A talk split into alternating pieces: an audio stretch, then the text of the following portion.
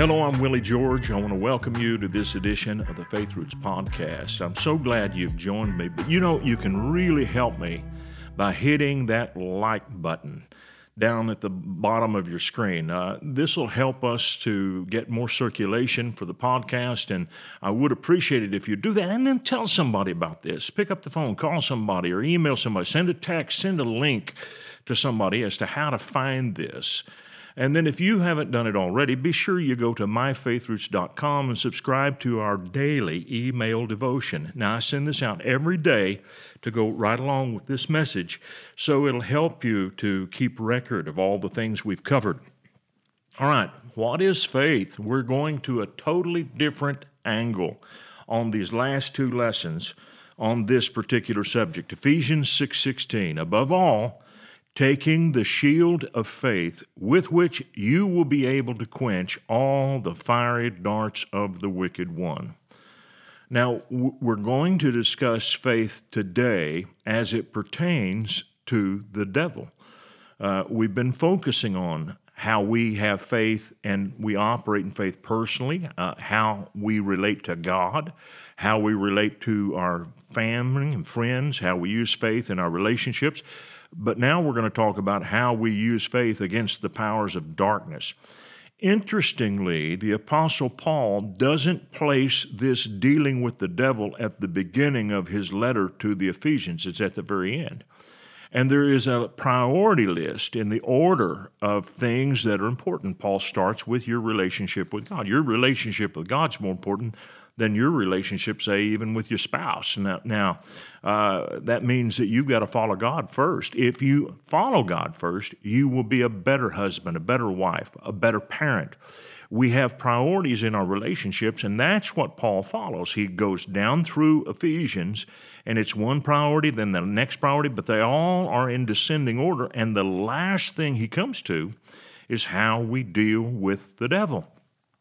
You can see the same thing with James, the half brother of Jesus, in James chapter 4, and verse 7. Therefore, submit to God. Most important relationship. Resist the devil, and he will flee from you. He doesn't lead with resist the devil, he will flee from you. And by the way, submit to God. He does it just the opposite because if you're not submitted to God, you will not have the power to resist the devil. Jesus did the same thing with the 70 disciples who went out to proclaim his message around the land of Israel. Luke chapter 10, verse 17. Then the 70 returned with joy, saying, Lord, even the demons are subject to us in your name. Behold, he said, I, or he said to them, I saw Satan fall like lightning from heaven. And then he says, Behold, I give you the authority to trample on serpents and scorpions and over all the power of the enemy, and nothing shall by any means hurt you. So he's saying, when you go out into the world and you encounter demonic powers, know this, that I'm, I'm giving you authority over them. Nevertheless, he said, Don't rejoice in this, that the spirits are subject to you but rather rejoice because your names are written in heaven. So we rejoice in our relationship with God. As a byproduct of a right relationship with God, we have authority over the devil. But if you have no relationship with God or a weakened relationship with God or, or an incomplete understanding of your relationship with God, then your authority over the devil is not going to be as strong as it should be. Now, Jesus taught, Nothing shall by any means hurt you. He's saying that no power of the enemy will be able to overcome you. Uh, earlier, he said to his disciples in Matthew chapter 16, uh, Upon this rock I will build my church, and the gates of hell will not prevail against it. So Christ taught us that we could not be overcome by the enemy. A lot of people like to make the devil an equal of God on the dark side. That's not the case. Satan is an angel, he is a created being, he is a fallen angel. He's not as powerful as he once was. Now, he has a primary power that is to deceive. And and he has to use deception to overcome you. The Bible says uh, we have to be on guard against the wiles of the devil. Anybody who has to use wiles to beat you or tricks to beat you is a person who can't run roughshod over you. You know, I, have I've used football illustrations quite often, and uh, I'm a little partial to that. Uh, but uh, uh, at Lincoln Christian School, for instance, there have been a number of years where we have had really big linemen and a really strong running back. And when that happened, uh, we could just line up and run right at people, and uh, they couldn't stop us. But most years, we're not that big, and we have to use trickery to beat people. And that's why we have over a hundred different offensive formations. It's because most of the time we're not as big as the team we play against. And we have to beat them by hitting them where they're not. And uh, that's what the devil has to do. He has to hit us where we're not. He has to hit and, and deceive us because he can't run over you. He would love to, but he can't do it. He has to trick you. And he actually works you against yourself. And when you understand that, you can learn how not to cooperate with him. He works you against yourself. Remember that. That's what Satan does. Now, there's no place in the scripture that we're told to pray to God about the devil. Now, we already read James 4 7, uh, resist the devil, he will flee from you. Listen to Mark 16 and verse 17. These signs will follow those who believe in my name, they will cast out demons. It doesn't say we will pray to God and he casts out the demon, it says we cast out the demon. Here's Ephesians 4 27. Neither give place to the devil. Well, the understood subject of that sentence is you. You neither give place to the devil. It doesn't say, ask God to get the devil out. It doesn't say that. It says, you neither give place to the devil. And then let's look at uh, 1 Peter chapter 5, verses 7 and 8. Be sober, be vigilant, because your adversary, the devil, walks about like a roaring lion. Now, he's not a roaring lion, he likes to pretend to be one. Seeking whom he may devour, resist him steadfast in the faith, knowing that the same sufferings are experienced by your brotherhood in the world. So we are told four times in the New Testament we have direct authority over Satan. You don't have authority over people, but you do have authority over Satan. And when you recognize his works, it is appropriate to take authority over his works and to resist him with the proper weapon. And that's what Paul was talking about in Ephesians chapter 6 verse 16. Above all, taking the shield of faith, wherewith you may be able to quench all the fiery darts of the wicked. Now, Satan has an arena that he loves to fight in. When my boys were in high school, they went to a little Christian school that had an outstanding basketball team, but we also had a very tiny gym. Uh, to three, shoot a three point shot, you had to stand on your tiptoes. There was almost no room outside that three point line in the sideline. And our kids learned how to use that small gym to their advantage. They could move up and down that court at lightning speed. And we had a great home court advantage because we were thoroughly familiar with our court. Well, Satan is very much the same way. He loves to set up the chessboard ahead of time so that he has an advantage over you. And uh, you can see that he has this aim. He wants to take you into a particular arena. He wants to get you in the arena of thoughts. And that's so very important for you to understand. All right, listen to this. Now, the serpent was more cunning than any beast of the field, Genesis 3 1 which the Lord God had made. And he said to the woman, Has God indeed said, You shall not eat of every tree in the garden? Now, now what's he doing? He's provoking thought. He's asking a question that demands that you think to give an answer. And what he hopes to do is get Eve into deep contemplation because if he can get you into deep contemplation, he can defeat you. And I want to turn you to the book of Job. And this is a very old book. It may be the oldest book of the Bible.